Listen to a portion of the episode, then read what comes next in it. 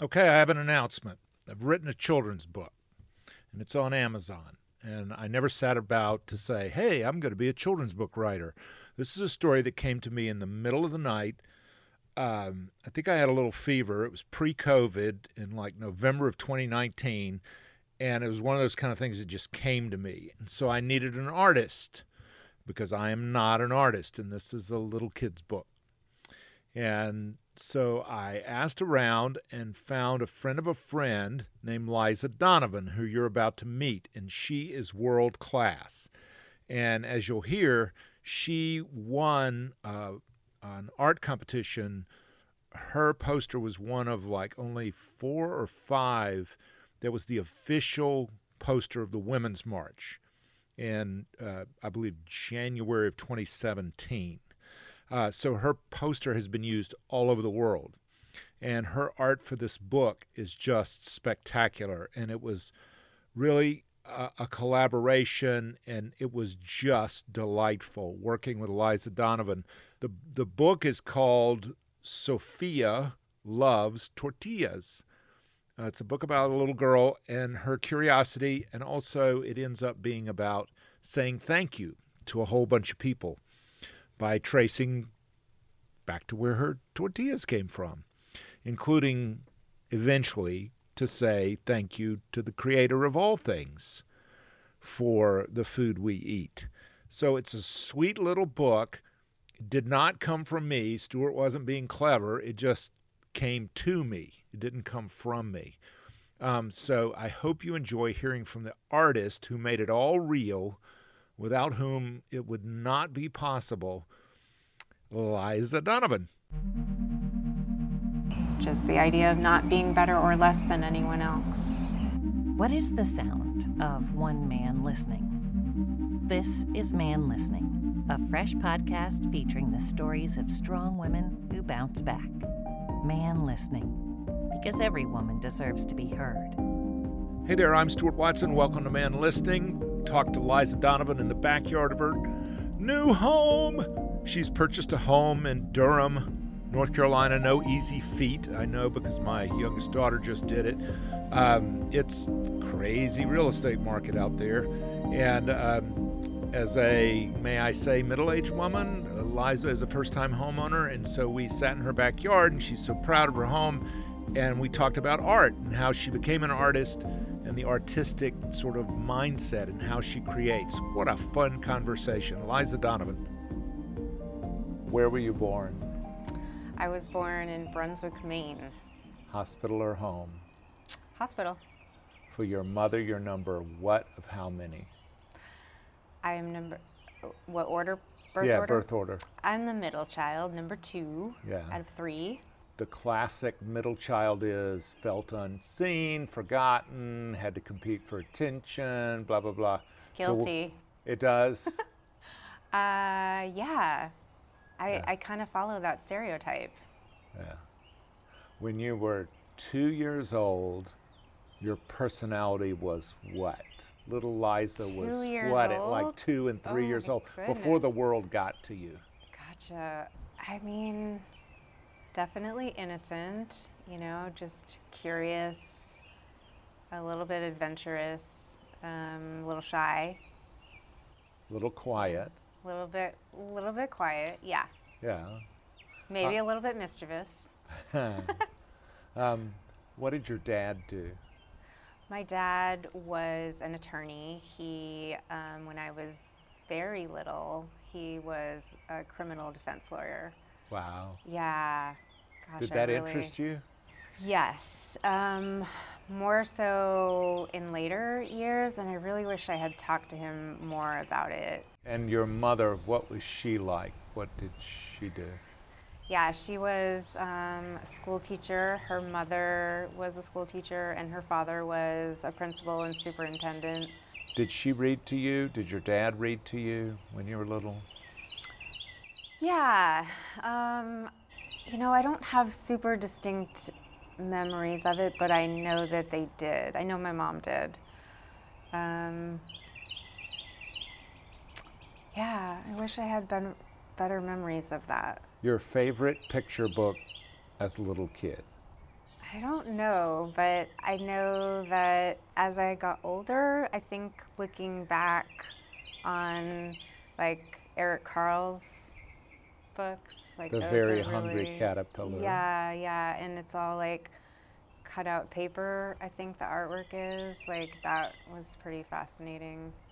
Now, being from Maine originally, I have Yeah. to ask you about Blueberries for you're gonna ask Sal and Yes, we had all those books. it's um, Robert McCloskey, right? yeah. And Make Way for Ducklings is probably the the best known. It might be. I feel like Blueberries for Sal was the one that I maybe that was just what was in our more prominent in our household or whatever, but that's the one I heard about most. And then what's the other one that's really popular? Make Way for Ducklings, Blueberries for Sal, and One Morning in Maine. One morning in Maine. Yeah. And one of them, there's the bear. They stumble upon the bear. They're having whatever. Yeah, that's Blueberries for and Sal. the other one, um, what my wife loves is they're digging clams. Oh, yes. She's got her little rubber boots on and they're out digging clams. that might be Yeah. Make Way for the Ducklings. No, one morning. One in- Morning in Maine. Yeah. Yeah. That's a really nice one. Now, what I like about them, and you say what you like, I like that it's um, real, that these drawings are not some sort of cartoon. You're like, oh, that could be me. I could be out Yeah. doing that. As a little kid, you were like, well, I, I could do that with my parents. you Yeah. I, I, l- I really like his style, Robert McCloskey, and if I'm not mistaken, I think he wrote them too. He wrote and illustrated them. But um, yeah, his characters of the little girl, Sal, and the others are just they're they're they're really great. They really capture I don't know some kind of curiosity and I don't know just just the essence of the wonder being little. Yeah. To, to little kids, it could be a cardboard box. It's an adventure. Yes. It could be a stick. It's an adventure. Yeah. It could be a mud puddle. You know, Yeah. everything's it's like you don't need Disney World. It's just go outside. You know, you're Yeah. always finding worms or something. Yeah, a tiny little microcosm is like can be an entire world, an entire like landscape. Um, it's always seductive to me anyway to to tell a story by way of animals. I mean, yeah, it's just it's also very difficult to be um, like a ponderous intellectual when you're reading these. you have to you have to be able to laugh yeah, at the human condition. yeah, yeah, yeah, yeah. if you're reading a book called Everyone Poops, it's hard to argue that you're the exception.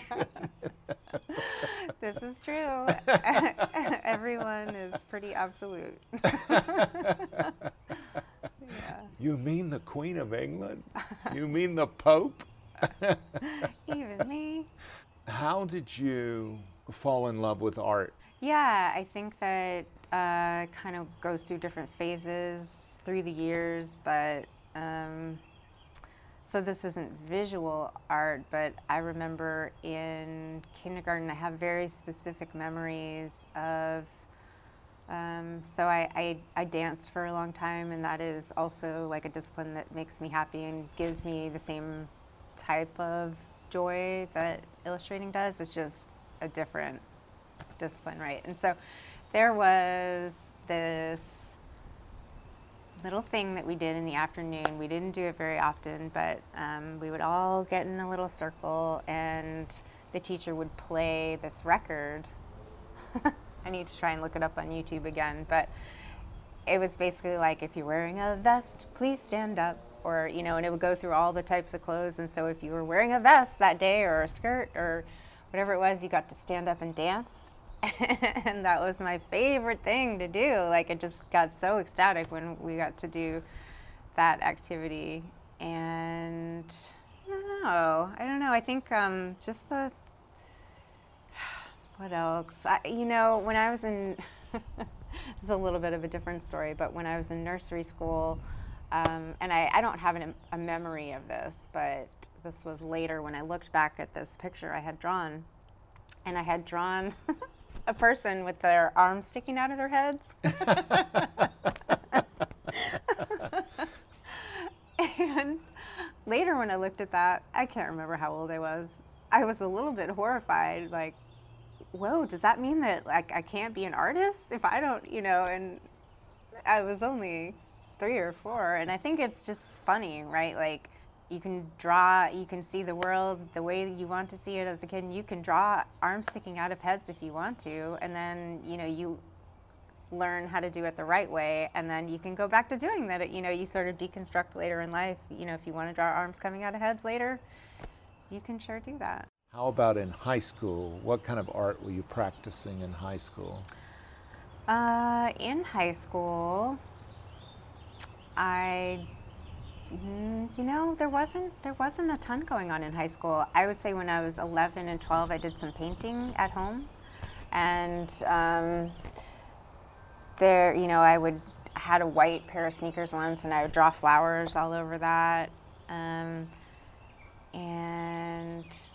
you know, some little crafty projects at home. In high school, there wasn't a ton going on, and then it was the interest picked up again in college. Did your parents encourage this art? Yeah, my dad really did. Um, after he saw my sneakers, and of course, he just thought that was the greatest thing.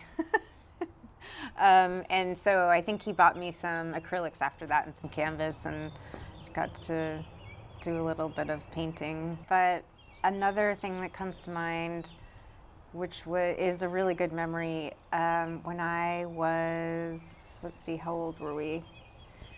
Must have been like 10, 9, 10, 11.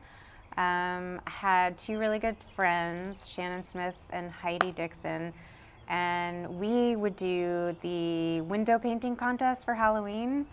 Um, and we did that for three years in a row, and I think we would often win. now that I'm thinking of it too, we did little dance routines for the talent show. It was a multimedia. We this was a, this was an event. Yeah. This was a happening. yeah, this was a little art um, trio, and so yeah, I just have really good memories of doing the Halloween paintings on shop windows. So where'd you go to college? I went to Skidmore College in upstate New York, and good um, school. Yeah, it is a good school. I, I really, yeah, I enjoyed that. And when I went to look at the school and I walked, we got the tour through the art studio. I was like, this is where I want to be. And um, it's funny because I did want to major in art, and I started out, and um, I ended up not doing that because it felt a little too unstructured to me. Like I wasn't ready. I needed I needed more structure. And so I did my English major. I didn't have a vision. I wasn't clear. That scared me. It scared me at that time. Um, the money? Well, well, for sure. But no, just the just the idea of like knowing uh, just I didn't have a vision of what I wanted to do. I needed to figure out who I was a little bit better until I could do kind of follow that just on my own. Have you figured out who you are? Darn it. I shouldn't have said that because I knew that was going to lead into this question as soon as I said it. That's such a good question. I think like yes and no, and maybe that's the answer that I'll give until I die. But um, what have you figured out? What have I figured out? Well, you know, I don't think my values have ever changed. Like I think that has, like that has been clear to me all along, like how to treat people and um, how to treat everyone the same, and you're not better than or less than anyone else. Like that hasn't shifted, but I think it is hard for me sometimes to figure out. You know, I'm an introvert, and so. Um, I know who I am more when I'm by myself, and then when I get out there, like I'm really good one on one, pretty good one on one.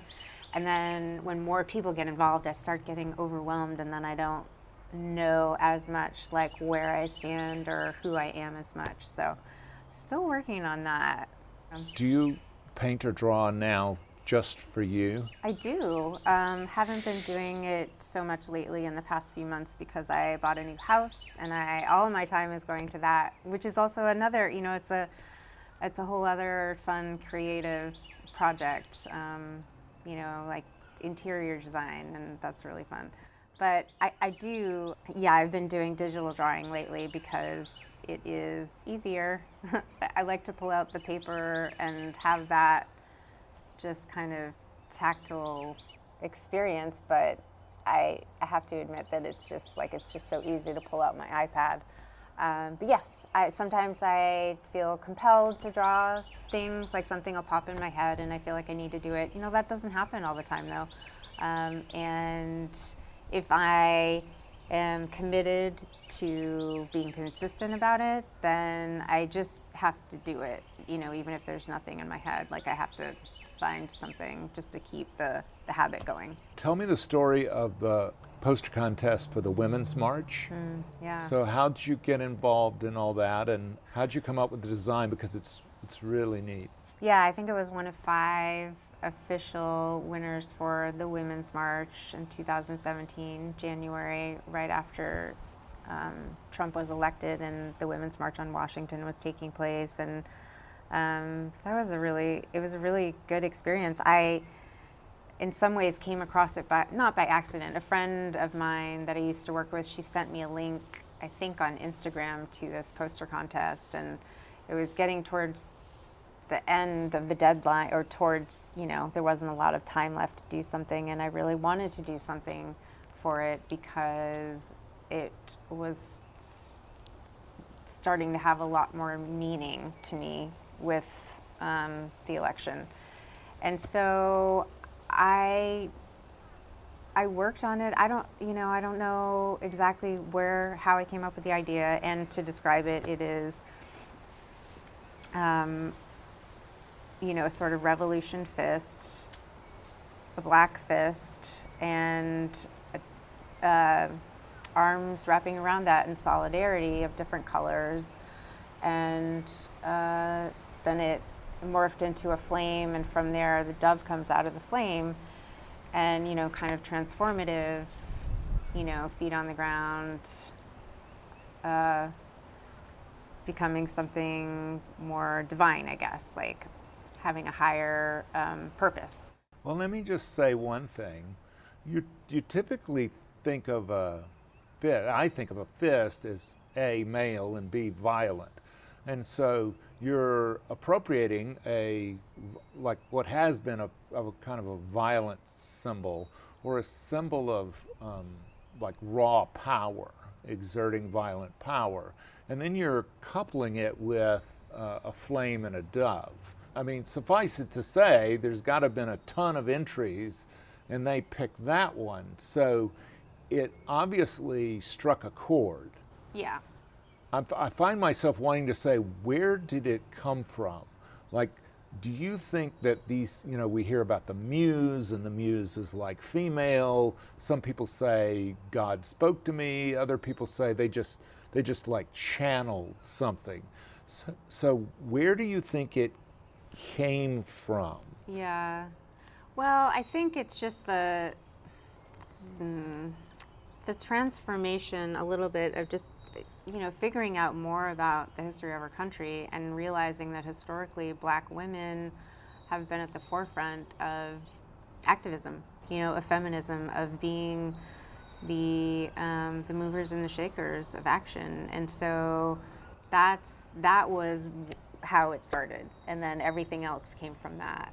Yeah i mean it, that was an incredibly maybe this is going to sound weird, but incredibly humbling experience to to to win that and to be a part of that and um, to to have that all come together where that was something that was um, pertinent and you know visually, I guess. Um, a, a visual symbol of what was going on at that time. So, and you know, there was I saw that after all of the marches were happening and the sister marches around the world, that you know there were people carrying my sign in Poland and Sweden and some other places. I can't even think of all of them. I think Ghana.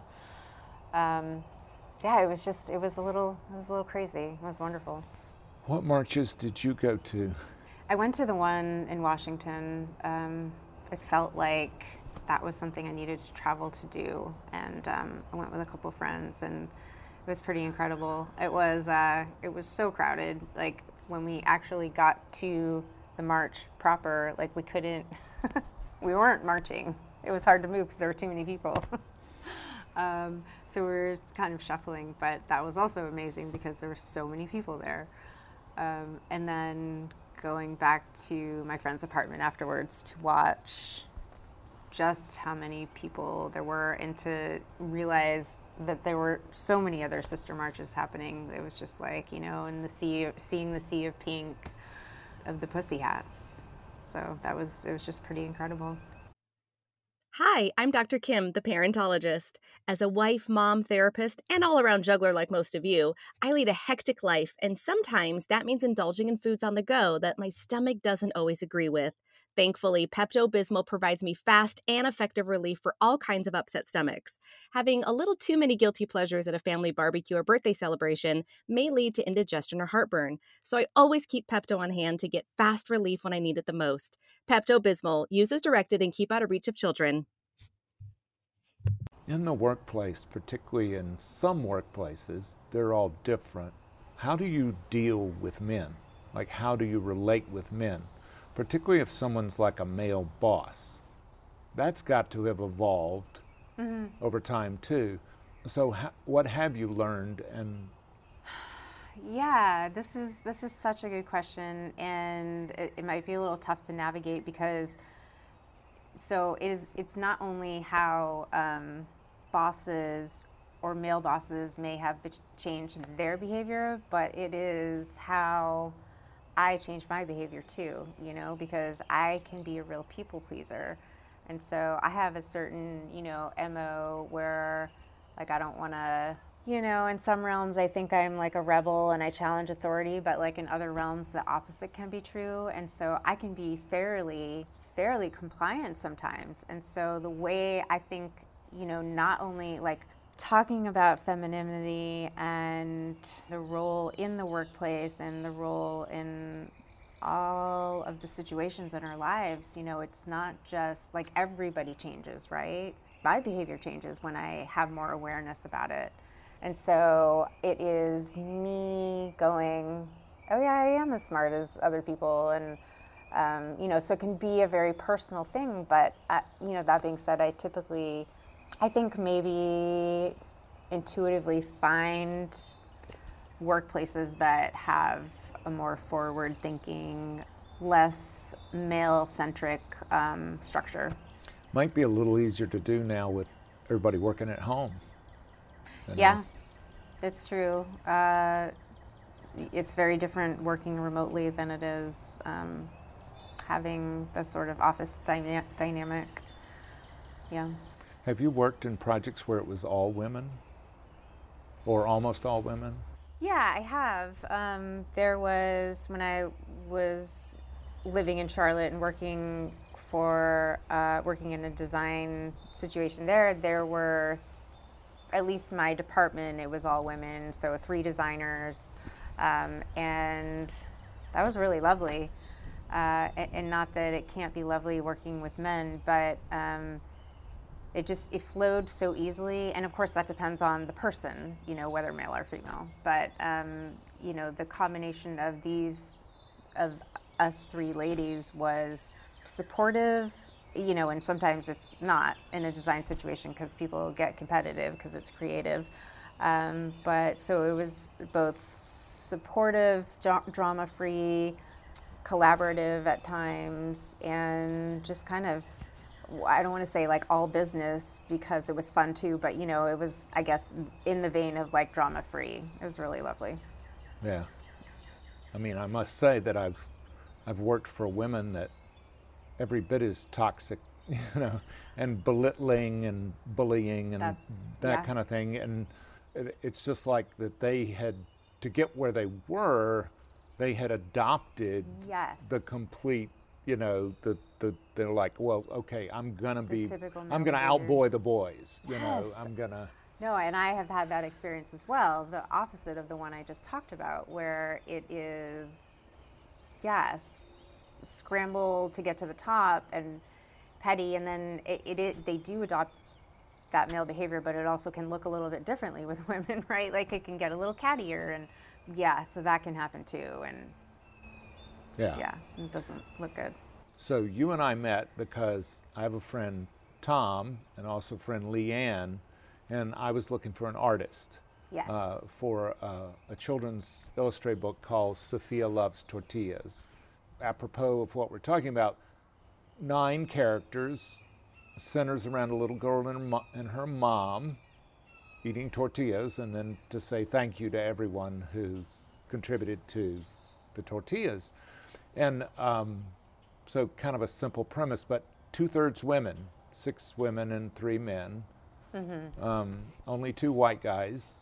Like the story evolved while we were working on it, but so, like when you heard the story, what'd you make of Sofia? Yeah. Well, I love, first of all, I love a project like this. Thank you for coming to me. Uh, Thank you for doing it. really fun. Yeah.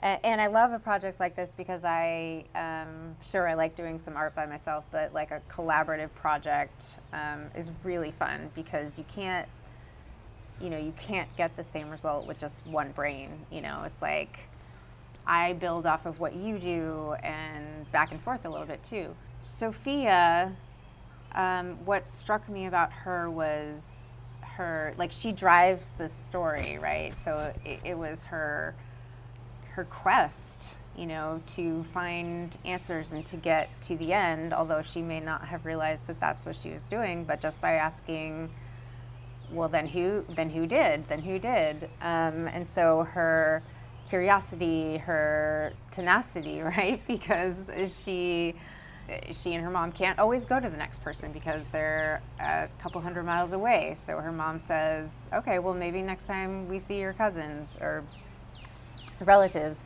and she could have just forgotten and her mom probably wouldn't have brought it up again But she but didn't. she didn't forget. she just kept going. So her tenacity um, to to figure out you know where it went next and whether it was and i think there are lots of little things in there right like she is probably extroverted right? Like she liked talking to people and talking to adults and she just kept asking what's next and why and where and who and yeah all of those questions. And uh, in some ways i feel like it starts out at least maybe for the adult right through the mom's eyes that it's kind of like a little bit of like okay i'll answer your next question. And then like we'll move on to She's something sighing. else. She's right, sighing she starts more than once. yeah like okay now this is throwing a wrench into our day. And then you know for for sofia it's exciting all the way through. It's- it's an adventure. And for the adult the mom but possibly the adult reader too it's kind of like okay. But then you know it goes on. And i think you know where it ends up it might be a little um, well the adventure is something that is exciting but uh, you know it transforms a little bit right? Because we get to the farmer and then it's like well okay this is the end this is the end of the line but you know i didn't grow this corn and i didn't do this like this was god. And so there's um, something deeper in it also for the adult and um, for everyone right there's spirituality and it wasn't necessarily you didn't really know that at the beginning so yeah i think that it has that to it and um, And to me, each of these thank yous is simply an acknowledgement of how things work.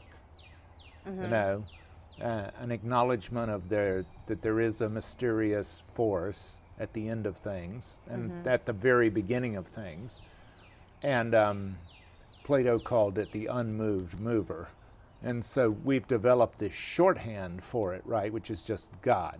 Mm-hmm. It can also be called the Tao, the way, or whatever. Mother Nature, life force, source, energy, whatever So we can be grateful for that. And it strikes me that we just have to acknowledge, you know, that all this food would not be on our plate without many, many hands, and many of them black and brown, bringing them to us. And that that's Yeah. simply an acknowledgement. Yeah, yeah, and it is a discovery, and it is quite amazing that that that many there are that many moving parts and that many people, and um, that it is that involved. You know, when each person says hello and then gives credit to the next person, like tips it to the next person, and that's kind of lovely too. Um, It's the opposite of the self made man. yeah, It's the acknowledgement that it's there's no such thing. I didn't make me. right. I can't take credit for me. Yeah, and I didn't do this all by myself, and then it stops there. And um, you know, I'm part of this process, and you know, it's kind of it's a, about community And a part of in an ways. incredibly intricate web. Yeah. Um, my daughter quoted an artist, and I'm sorry I don't know the name, who said, We are delicately interconnected. yeah. And to me, the great mystery and awe and wonder is we are connected in ways we don't even understand. Yeah. And one couldn't happen without the other, and each um, step along the way that you know is, is there's a it's done by a person. Each step is um, you know there's a human there involved, not just a machine. And And the other thing is, in this day and age in which all the labor, you know, manual labor, intellectual labor feels like it's part of a machine, this is a way of acknowledging the humanity in our basic human need, which is food. Mm-hmm. And that food and food service is such an incredibly complicated thing. Mm-hmm. And here you have this little simple girl who's mm-hmm. just going from one A to B to C to D. And um, acknowledging in a human way. He's bad. It makes me it makes me tear up even now. So how'd you set about to um, draw, particularly Sofia, because the real Sofia's grown up now. We can't go and meet a little girl, and so I hired Aviana Corcoran through uh, a Charlotte modeling agency, talent and modeling, to do act as kind of the body double or the stand-in. Yeah, Um, and then we took some photographs of Sofia as a little kid, cutest little kid with the big brown eyes and the brown hair, you know. yeah, And um, and we used the two of them, Aviana and Sofia Sanchez Zarate, to. How did you go about creating the character, who is who is an amalgamation? Yeah, so it was a couple of different things, right? Like, um, again, like what I was just talking about with Bethlehem, it's the real Sofia and it's, you know, the body positions, the mannerisms of the young model, but also the character of Sofia in the book, right? So those things all melded together. But you know it is again it's like the curiosity the wonder the very the um, i think excitable quality of sofia which that like that that drives the whole narrative right of um, wanting to know the next thing. And so you know like vivaciousness that that is what i that's what i thought about most the curiosity the wonder and the vivaciousness.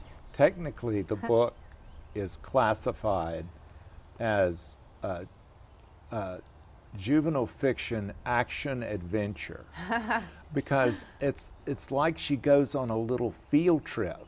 yes a very long field trip it's protracted over a number of months. yeah with her mom introducing her to these things, which to us would be like a food warehouse, a trucker, uh, you know, we're like, uh, yeah, of course, Right. a, a farmer in his in his tractor in his field of corn, and Seen she finds before. great wonder in these Yeah. characters, you know, who are explaining a little something to her. Yeah.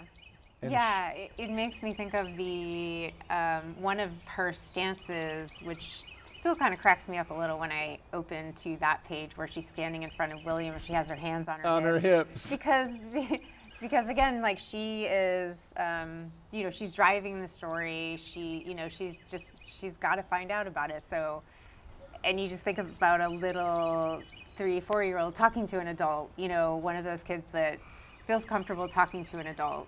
Um, and so she's gotta she's gotta find the answers. You have another, speaking of body language, and this is what we use on the dedication page. Um, I've had four kids, and so when I think about talking to kids, some people, when they talk to kids, do not bend over and like do not get on their level. They look down. Yeah. The adults who will stand up and look down at the kid or talk, literally talk down to them. And some people will bend at the waist. Um, but Sofia's mother, um, when she's listening to her daughter, she drops to one knee. You have her drop to one knee. Yeah. Um, and that's very affecting to me because it's the kind of thing that moms will do, that my wife would do, et cetera, that I wouldn't necessarily always think to do. And mm-hmm. that is to get down to them, to be able to look to them eye to eye. Mm. It takes dropping to your knee, which is a humbling, it's a humbling kind of a thing. And sometimes as a dad, I would be like, I don't have time for that. Mm-hmm. So you're not yourself a mother, but you noted that body language. And it's very affecting mm-hmm. to see because the body language in your drawing articulates the relationship. And I love that. I love that. Yeah, and I think it um, like that is just after the irritation, the slight irritation surpasses. A little frustration. yeah, a little bit like what what is this? And then her mother realizes that this this is going to go on and this is important to her, right? And so I think her uh, slight irritate her slight frustration subsides and she's on board, you know. She's committed and she wants to facilitate um, following this through. So yeah, she gets into it and she comes to an understanding. So then she is able to get down on her level and kind of see it through Sofia's eyes. Sofia's eyes. I had a practical question. Um, you're dealing with someone uh, here who's biracial, both uh, Japanese and African American. Um, you're dealing with people who are um, Mexican Americans, and also a woman who's from South America, from Ecuador, um, who play these various roles, and also a woman who is literally an African American. She's a naturalized American citizen from Ethiopia. And so the woman from Ecuador has the like this, this the Hispanic, the very the pale Spanish European uh, skin. How did you negotiate skin tones in this? Because most of the book is black and white with splashes of color. How did you negotiate the various skin tones in, in trying to uh, have an accurate representation? Yeah, uh, that's well delicately, right? Because not only um, figuring out what tone and what color to use, but then how is that going to translate to the printer? Because just in general, colors um, can be really problematic from the screen to the printer, and it's so variable. And we so- should say you were composing on what? What were you using to compose? Yeah, I, I did this um, these illustrations on my iPad, and so um, what what program may I? oh yeah, in uh, Procreate. Okay. Yeah, and so I wasn't sure what to do because it is mostly in black and white. There's you know pops of orange, but then you know we had a conversation at some point. You know that like I don't I don't want to leave darker skin tones just white paper because I mean I, I think that's okay because it's the, it's the style, but you know we wanted some of that to be representational to um, to pay attention to that, and so that's what we did. We left um, some skin tones white and darker skin tones in color. And when the book came the other day, like I was pretty pleased with how that actually translated. So that was, I think that that worked. Um, yeah, and just that we wanted to be, um, we wanted to pay attention to that. So. Yeah. It, it, it, struck me as an afterthought. This was not intentional. I, I love the way my friends look, but I, I cast them because they, they have an interesting look to them. Mm. There's a very like every person is distinct. Um, mm-hmm. That's one of the really good things is people can recognize themselves in your drawings. Yeah. Nobody said, "Is that supposed to be so and so?" Nobody said that. good. Which is, you know, the mark of a really good artist is when people instantly are like, "You nailed her. You you absolutely nailed the the image," and that makes it real you know, that makes these people real. It mm-hmm. doesn't make it a, a cartoon. Yeah. So, you know, kudos for that. How'd you pull that off? How did you? Uh, yeah, I mean, it, it,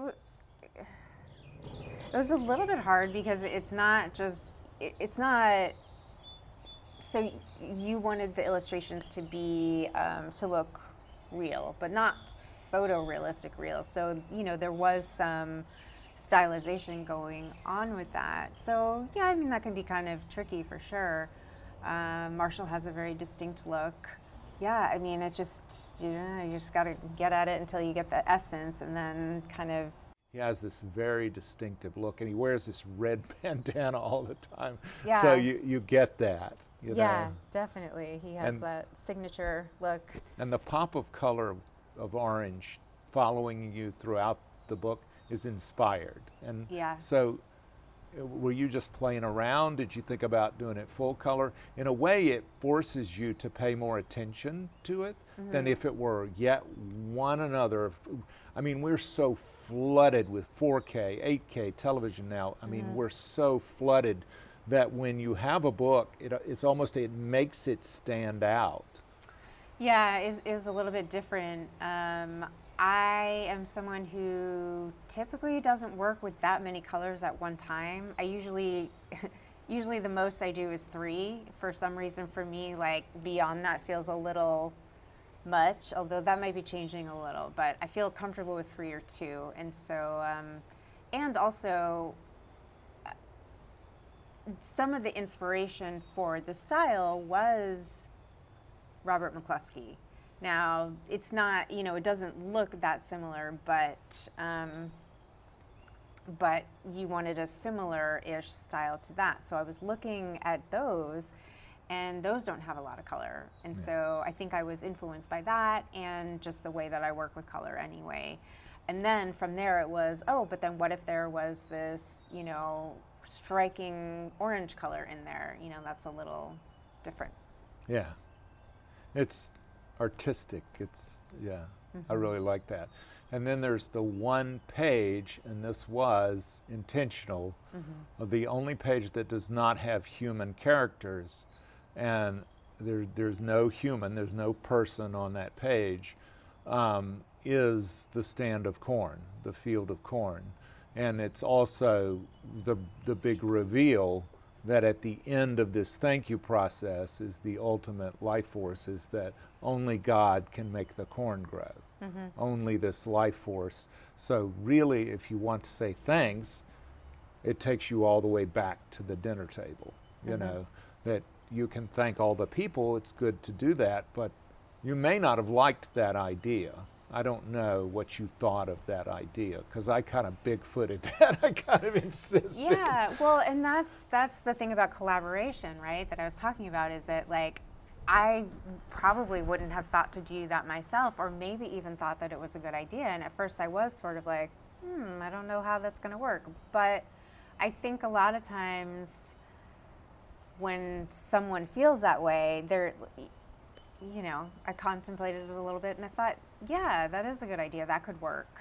Um, and I, I do think it, it works. And, you know, it is, yeah, it's the culmination of all of those hands in there together down to God's handiwork. And it was, um, it was a good page to do that on. If you had to say that Sofia Loves Tortillas was about one thing, what is your one sentence synopsis? I think it is about following your curiosity, um, you know, not sort of controlling that process, following, uh, following a thought, an idea, um, an interest to uh, discover something, and and and it becomes this sort of uh, journey of gratitude.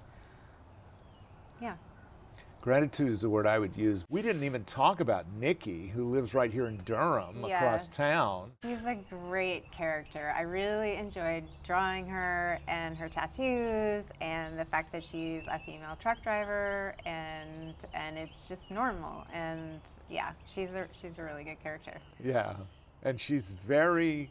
Uh, she has this open expression, you know, yeah. and the short cropped hair, and the and the bandana, and the and um, the tattoos were um, they they really the sleeve, you know, the Mm-hmm. sleeve really stands out.